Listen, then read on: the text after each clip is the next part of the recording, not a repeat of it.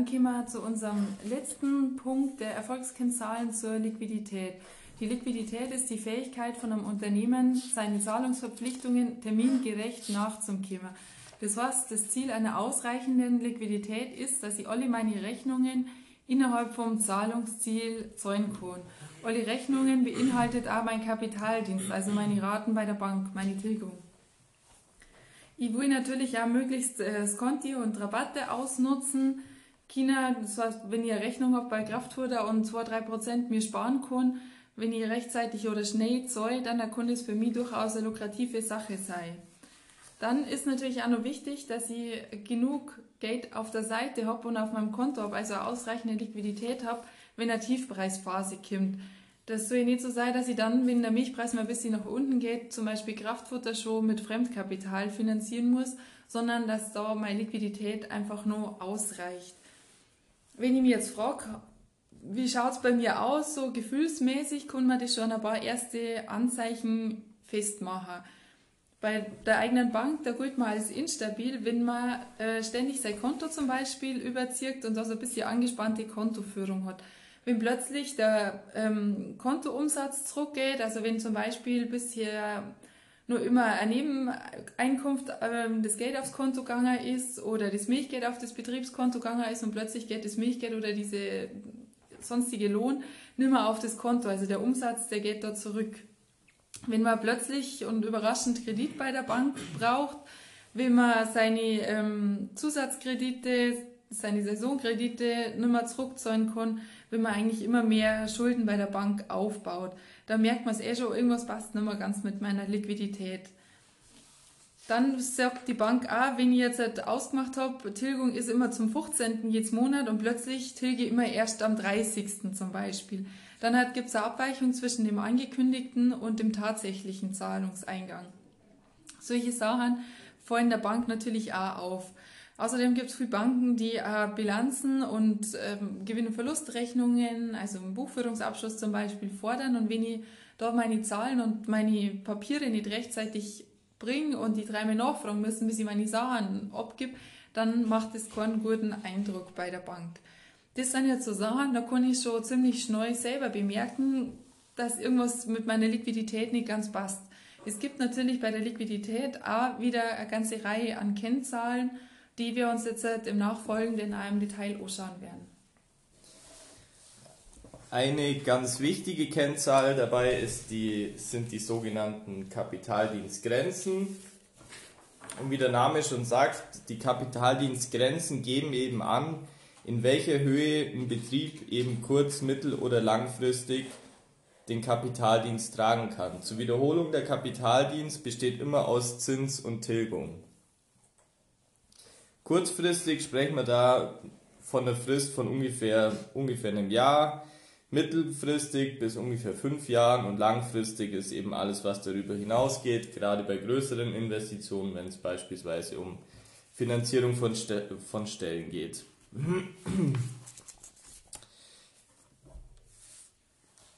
Die Kennzahlen werden berechnet anhand von der Eigenkapitalbildung bzw. ausgehend von der Eigenkapitalbildung, und die Logik dahinter ist letztendlich zu schauen, ähm, muss der Betrieb seine, inwiefern der Betrieb seine Abschreibungen zurücklegen kann oder ob er die, ah verdammt,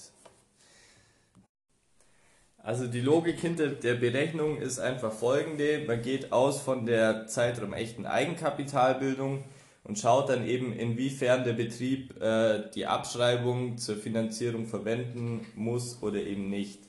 Man nimmt dazu die Eigenkapitalbildung und zur Berechnung der langfristigen Kapitaldienstgrenze addiert man dann die Zinsen, die man schon bezahlt, und die Abschreibung auf immaterielle Vermögensgegenstände. Und dann kommt man auf den Betrag, den der Betrieb sich langfristig äh, eben leisten kann. Sie sehen schon, die A F A für Gebäude und Maschinen sind dabei noch nicht berücksichtigt. Das heißt, der Betrieb kann sich den Kapitaldienst leisten. Jetzt mal ohne die Berücksichtigung, was er, sich, was er eh schon äh, bei der Bank Kapitaldienst leisten muss. Das sind dann die Kapitaldienstreserven, wo wir dann gleich drauf kommen. Aber grundsätzlich ähm, kann der Betrieb dann eben die A F A für Gebäude und Maschinen zurücklegen. Wenn wir dann zur mittelfristigen Kapitaldienstgrenze gehen, addieren wir auf die langfristige Kapitaldienstgrenze die A F A für Gebäude. Das heißt, die A F A für Gebäude wird dann auch oder kann zur Finanzierung verwendet werden und steht, kann dann eben nicht mehr zurückgelegt werden. Die kurzfristige Kapitaldienstgrenze, da wird, wird auf die mittelfristige Kapitaldienstgrenze noch die A F A für die Maschinen aufaddiert und kann somit dann auch nicht mehr zurückgelegt werden.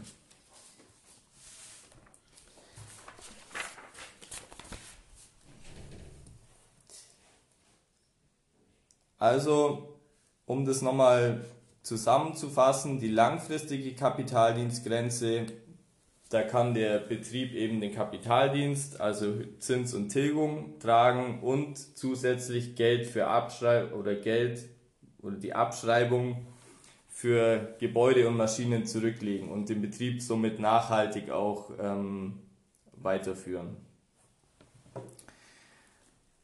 Aber unter der Voraussetzung, dass eben kein anderer großer Geldbedarf äh, auftaucht, beispielsweise Reparaturen, äh, Abfindungen für weichende Erben und so weiter. Manchmal kann man das ja auch nicht so genau sagen, was in Zukunft für Finanzbedarf besteht, aber zumindest ähm, so, so grob. Bei der mittelfristigen Kapitaldienstgrenze, das ist eigentlich die, die wichtigste Kennzahl und die sollte maximal zu fünfundsiebzig Prozent ausgelastet werden, weil der Betrieb eben sich da noch Geld für den Ersatz von Maschinen zurücklegen kann. Weil letztendlich Gebäude, die A F A, die müssen sie nicht zwangsläufig zurücklegen, gerade bei dem neuen Stall. Sie werden den Stall jetzt nicht äh, in zwanzig, fünfundzwanzig Jahren nochmal hinstellen, sondern aber Geld für den Ersatz von Maschinen sollten Sie auf jeden Fall regelmäßig zur Verfügung haben. Wenn Sie diese Grenze langfristig voll ausschöpfen, dann können Sie eben Gebäudeinvestitionen nur noch fremdfinanzieren. Bei der kurzfristigen Kapitaldienstgrenze, da können Sie keinerlei A F A für Ersatzinvestitionen zurücklegen und wenn Sie die langfristig oder ja, wenn Sie die auf Dauer kurz, wenn Sie die auf Dauer voll ausschöpfen, dann ähm, wird es auch finanziell eng. Also da müssen Sie auf jeden Fall aufpassen, dass Sie die nicht voll ausschöpfen, weil sie dann letztendlich auch äh, zunehmend auch Fremdkapital aufnehmen müssen, auch für Dinge des täglichen Bedarfs. Dann schauen wir uns jetzt als nächstes die Kapitaldienstreserven an. Jetzt haben wir ja die Grenzen gehabt, die uns angeben, wie viel kann ich insgesamt an Zins und Tilgung tragen. Und bei der Kapitaldienstreserve schauen wir nun an, was kann ich zusätzlich zu meinem bereits bestehenden Zins und Tilgung noch äh, finanzieren oder halt einfach zurückzahlen. Und da gehe ich jetzt einfach her, nimm die Kapitaldienstgrenzen kurz-, mittel- und langfristig und ziehe davon jeweils meinen Kapitaldienst ab und komme dann somit auf meine kurz-, mittel-, langfristigen Kapitaldienstreserven. Oft ist ja das so, wenn ich zur Bank gehe und sage, ich brauche einen neuen Kredit, man entscheidet so ein bisschen aus dem Bauch heraus, wie viel, dass man den eigentlich tilgen kann. Man denkt, ah ja, so ein Tausender jetzt im Monat oder weiß nicht, fünftausend Euro im Jahr, das ist eine Zahl, die kann ich schaffen. Aber man hat keine richtige Berechnungsgrundlage dafür, sondern es ist halt eine reine Gefühlsentscheidung. Damit es in Zukunft keine reine Gefühlsentscheidung mehr ist, kann man sich eben diese Kapitaldienstreserven ausrechnen, dann weiß man, was kann ich eigentlich tatsächlich an Kapitaldienst tragen. Ich habe ein kurzes Beispiel hier. Wir rechnen uns aus eine mittelfristige Kapitaldienstreserve von fünftausend Euro. Das heißt, fünftausend Euro ist das, was ich noch zusätzlich an Kapitaldienst tragen kann. Dann habe ich es zwar völlig ausgeschöpft, meine Grenzen, was nicht ganz optimal ist, aber das ist so das Maximale, was geht. Jetzt bietet mir meine Bank ein Darlehen an mit fünf Prozent Zinsen und einer Laufzeit von zwanzig Jahren. Das heißt, hier bei fünf Prozent Tilgung geht es ja. Wie viel kann ich also maximal an Darlehen aufnehmen?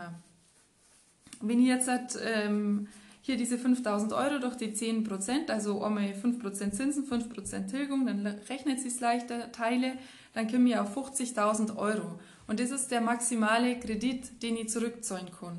Wenn man es jetzt nochmal andersrum rechnet, äh, fünfzigtausend Euro mal fünf Prozent, das sind zweitausendfünfhundert Euro, das mal zwei, dann bin ich bei fünftausend Euro, das ist dann mein Kapitaldienst. Also das ist so, das, diese fünfzigtausend Euro sind das, was ich maximal tatsächlich zurückzahlen kann. Und dann ist das keine reine Bauchentscheidung mehr, sondern ich habe so ein bisschen eine Größenordnung, ähm, wo komme ich hier. Wie beurteilen wir jetzt diese äh, Kapitaldienstreserven? Das ist ganz ähnlich wie mit den Kapitaldienstgrenzen. Wenn ihr positive, langfristige Kapitaldienstreserve habt, dann kann ich alle notwendigen Maschineninvestitionen tätigen und auch Rücklagen bilden für meine zukünftigen Gebäudeinvestitionen und eventuell auch noch für sonstigen Kapitalbedarf, der halt gebildet werden muss. Also eben zum Beispiel unsere weichenden Erben oder einfach Rücklagen für besondere Anlässe, Schadensfälle, was auch immer.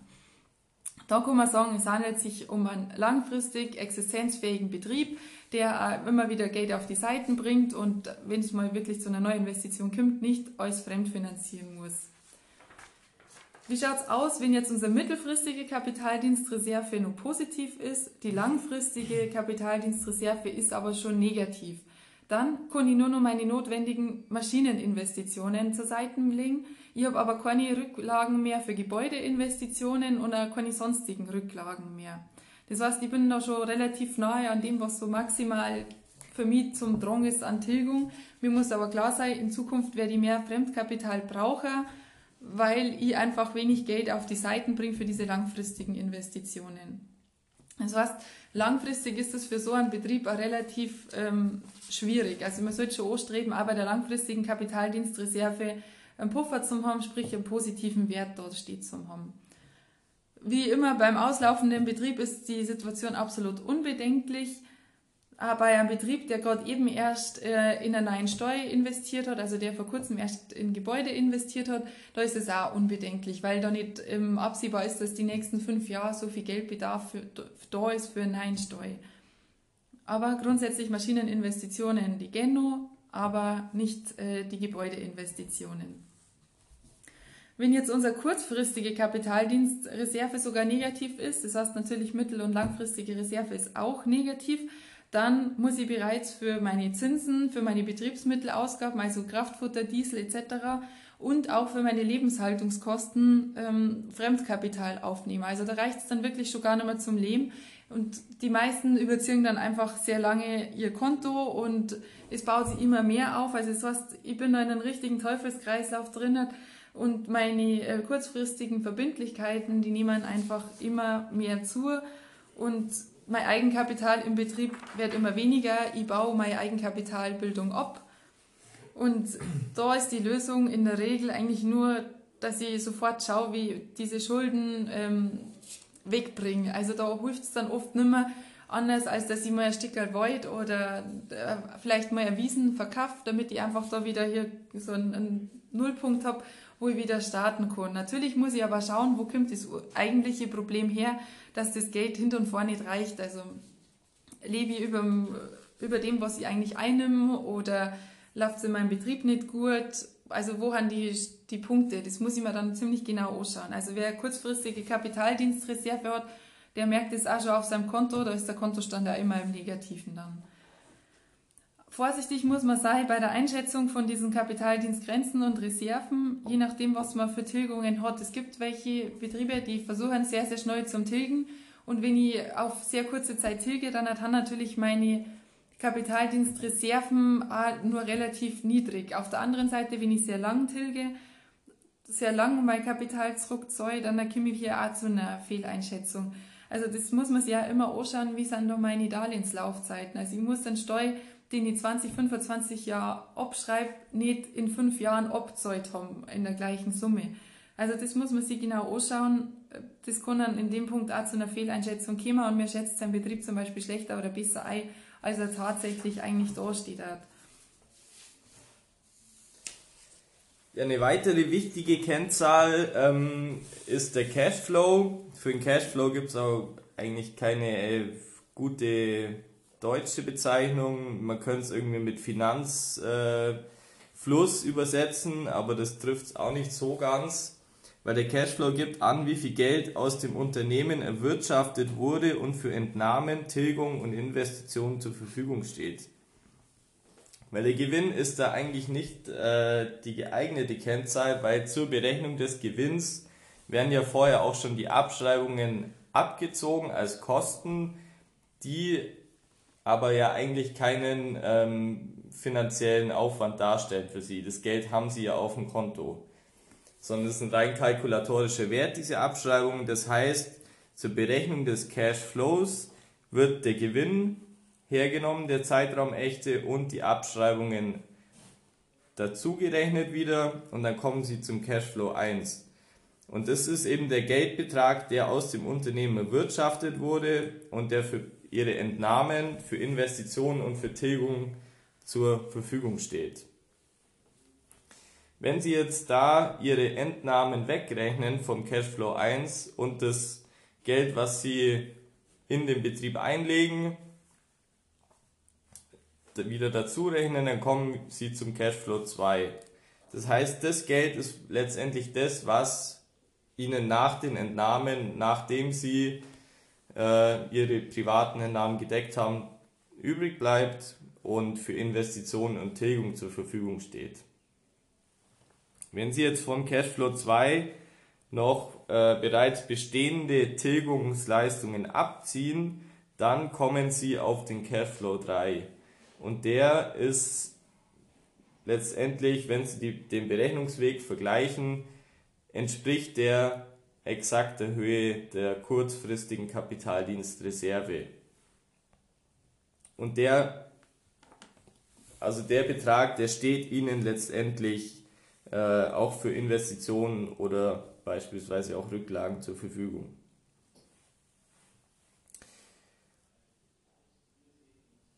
Gut, äh, zur Beurteilung der Kennzahlen, ähm, da schaut man eigentlich im Großen und Ganzen häufig auf den Cashflow drei, weil der Cashflow drei im mehrjährigen Mittel auf jeden Fall die Höhe der Maschinenabschreibungen erreichen sollte, damit Sie da einfach auch in gewisser Weise liquide Mittel in der Hinterhand haben, um auch Maschinen nicht immer fremd finanzieren zu müssen. Aber letztendlich gilt auch hier, je höher, desto besser natürlich. Also es gibt da keinen Pauschalwert, ähm, sondern grundsätzlich soll, gilt auch hier, je höher, desto besser. Aber es ist mindestens die Höhe der Maschinen-A F A plus, man sagt meistens so, mindestens fünftausend Euro zusätzlich für einen entwicklungsfähigen Betrieb. Weil was Ihnen da letztendlich übrig bleibt, kann eben auch zur Finanzierung von Baumaßnahmen oder betrieblicher Entwicklung einfach verwendet werden. Ähm, wenn Sie nochmal auf die Berechnung schauen, anhand des Cashflow zwei, der Cashflow zwei muss auf jeden Fall größer sein als die Tilgungsleistungen, die Sie an die Bank zu leisten haben. Weil wenn dem nicht so ist, dann äh, wachsen Ihre Schulden an. Weil dann natürlich Ihre kurzfristige Kapitaldienstreserve bzw. der Cashflow drei negativ ist und dann müssen Sie sich zusätzliches Geld bei der Bank leisten. Dann schauen wir uns jetzt noch ähm, die Fremdkapitalstruktur an. Also da geht es eigentlich vor allem um diese drei goldenen Finanzierungsregeln.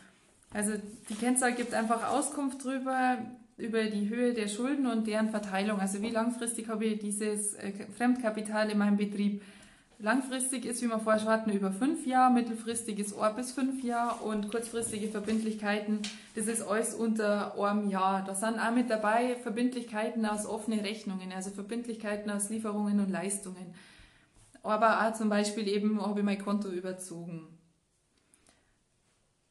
Da geht es jetzt einfach nur darum, dass ich Sachen, die langfristig bei mir anliegen, zum Beispiel Gebäude, die kann ich ja langfristig finanzieren.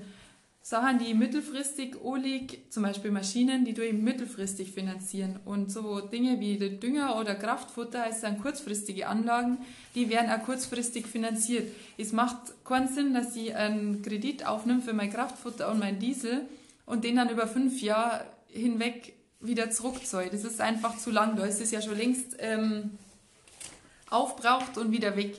Bei einer Maschine, die ich mittelfristig zum Beispiel nutze, die nutze ich ja jetzt halt eben zum Beispiel fünf Jahre oder vielleicht einmal zehn Jahre, die kann ich dann auch durchaus fünf Jahre finanzieren. Oder bei einem Gebäude, das eine Laufzeit hat von, oder das die nutze, Nutzungsdauer hat von zwanzig Jahren beispielsweise, das kann ich einmal über einen längeren Zeitraum einfach finanzieren. Das muss ich nicht in einem Jahr alles zurückzahlen.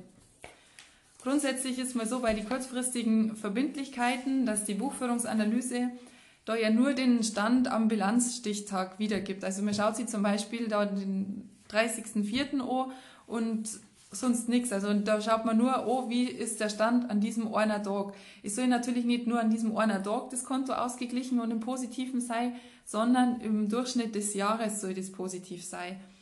Einfach weil, wenn ich mein Konto überziehe, das ein Anzeichen ist für schlechte Liquidität und kurzfristige Kredite einfach unglaublich viel Geld kosten. Also wenn ich hier mein, mein Konto überziehe, vielleicht der Disporahmen auch schon ausgeschöpft ist, da bin ich halt bei zwölf Prozent Zinsen. Und das ist deutlich mehr als jetzt bei einer langfristigen Anlage, da wo ich vielleicht noch drei oder vier Prozent zahle. Oder manche, die gute Konditionen haben, sogar noch weniger. Also da muss man sich schon überlegen, in welchem Maße was wie sinnvoll ist. Also drei goldene Finanzierungsregeln, langfristig angelegt, langfristig finanziert, mittelfristig angelegt, mittelfristig finanziert und kurzfristige Anlagen werden kurzfristig finanziert und nicht anders.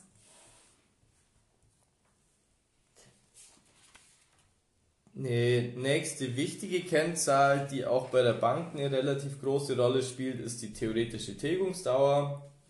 Die Kennzahl gibt grundsätzlich an, in wie vielen Jahren die Verbindlichkeiten bei der Bank äh, getilgt werden können, unter der Voraussetzung, dass der Cashflow zwei eben voll verwendet wird.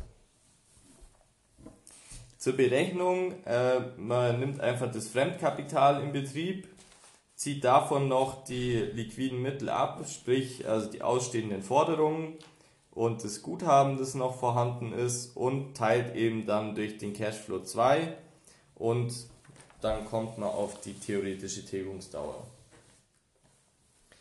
Letztendlich äh, stellt die theoretische Tilgungsdauer ähm, eine Möglichkeit dar, die Schuldentilgungskraft eines Betriebes äh, abzuschätzen, und letztendlich auch für die Bank ist es eben auch ein Mittel, um die die Kreditfähigkeit auch zu beurteilen.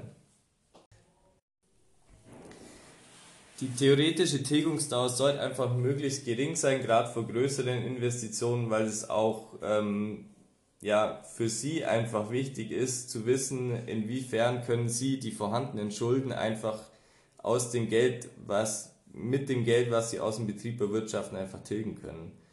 Wenn Sie jetzt beispielsweise einen Stall bauen wollen und vor dem Stallbau schon eine hohe Tilgungsdauer haben, dann lässt einem das auch nach dem Stallbau und einer zusätzlichen Finanzierung nicht ruhig schlafen. Das heißt, vor größeren Investitionen sagt man grundsätzlich, dass die theoretische Tilgungsdauer weniger als vier Jahre betragen sollte. Nach größeren Investitionen sollte das aufgenommene Fremdkapital innerhalb von acht Jahren getilgt werden können mit dem Cashflow zwei und sollte maximal zehn Jahre betragen. Das ist natürlich immer unter der Voraussetzung, dass ähm, der Cashflow zwei auch in der errechneten Höhe so auf Dauer anfällt. Also da sind natürlich auch gewisse Risiken drin, äh, aber grundsätzlich kann man das da schon mal grob abschätzen. Zusammenfassend kann man sagen, bei dem Block Liquidität, dass wir uns da die Fremdkapitalstruktur anschauen, einfach um zu sehen, wie viel Geld ist langfristig, mittelfristig und kurzfristig von der Bank ausgeliehen. Wichtige Kennzahlen sind auch Cashflow zwei und drei, also was bleibt im Unternehmen übrig. Was bleibt dem Unternehmer übrig? Was habe ich am Ende des Jahres wirklich auf dem Konto liegen an Geld? Da ist der Cashflow drei einfach eine wichtige Kennzahl und die theoretische Tilgungsdauer einfach nur mal, um meine Kapitalfähigkeit vom Betrieb abzuschätzen und zu sehen, wie lange muss ich Kredite zurückzahlen. Diesmal soweit zu den Erfolgskennzahlen aus der Buchführungsanalyse. Am meisten Sinn macht es, das einfach mal an einem Beispiel durchzumrechnen, an seinem eigenen Betrieb durchzumrechnen. Wer einen B M I L-Abschluss hat, der konnte es einfach anhand der Codes eingeben und hat dann für seinen Betrieb die ganzen Kennzahlen ausgerechnet und konnte die dann äh, entsprechend beurteilen.